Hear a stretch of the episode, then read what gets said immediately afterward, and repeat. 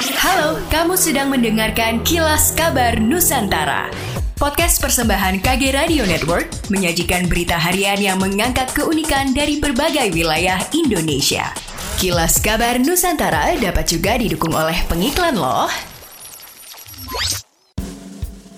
Mama dan Papa suka bingung cari hiburan yang edukatif untuk anak dan cara menjaga hubungan dengan si kecil agar semakin erat? Yuk dengerin podcast Dongeng Pilihan Orang Tua Persembahan Medio by KG Media di Spotify.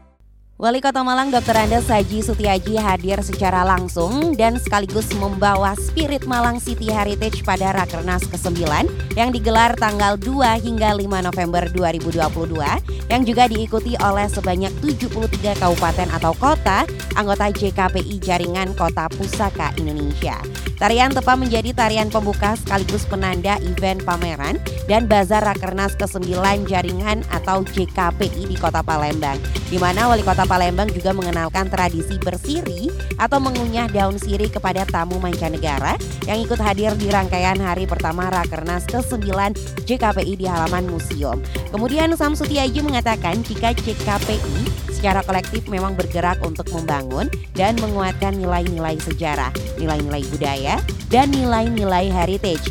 Bagi Kota Malang, makna heritage tak hanya berhenti pada arti fisik, namun juga ditekankan pada satu kesinambungan, nilai adiluhung yang ada di dalamnya. Lebih lanjut ia mengajak setiap generasi untuk selalu menghargai dan menghormati apa yang telah dibuat serta dihasilkan para pemimpin pendahulu di mana nilai budaya dan nilai heritage telah menjadi kekuatan besar bagi kemajuan pariwisata daerah.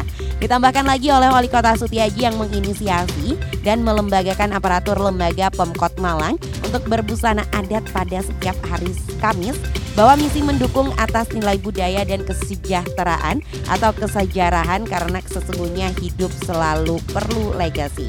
Sehingga harus berprestasi dan bermakna, makanya juga dibutuhkan kerja keras bersama.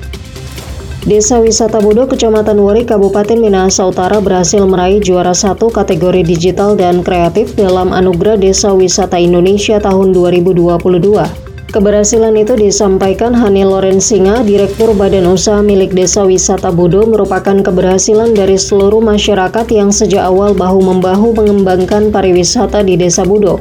Keberhasilan itu juga menjadi pemicu semangat untuk bisa terus mengembangkan Desa Budo semakin baik ke depannya. Mewakili masyarakat Desa Budo, Hani juga turut menyampaikan ucapan terima kasih atas dukungan semua pihak. Dirinya berharap pada 2023 mendatang, Desa Budo akan terus berkembang dan untuk itu pihak BUMDes selaku pengelola terus mematangkan segala aspek seperti terus melakukan perbaikan dan menambah fasilitas lainnya.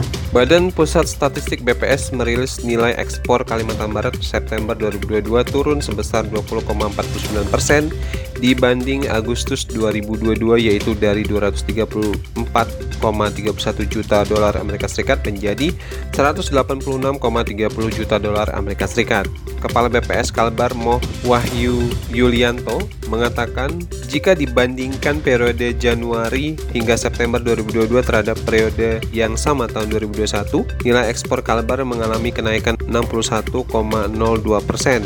India, Tiongkok, dan Malaysia merupakan tiga negara tujuan ekspor Kalbar terbesar pada September 2022, masing-masing mencapai nilai ekspor 63,80 juta dolar Amerika Serikat, 57,22 juta dan 28,39 juta dolar Amerika Serikat dengan kontribusi 149,41 juta dolar Amerika Serikat atau 80,20 persen. Demikianlah kilas kabar Nusantara pagi ini.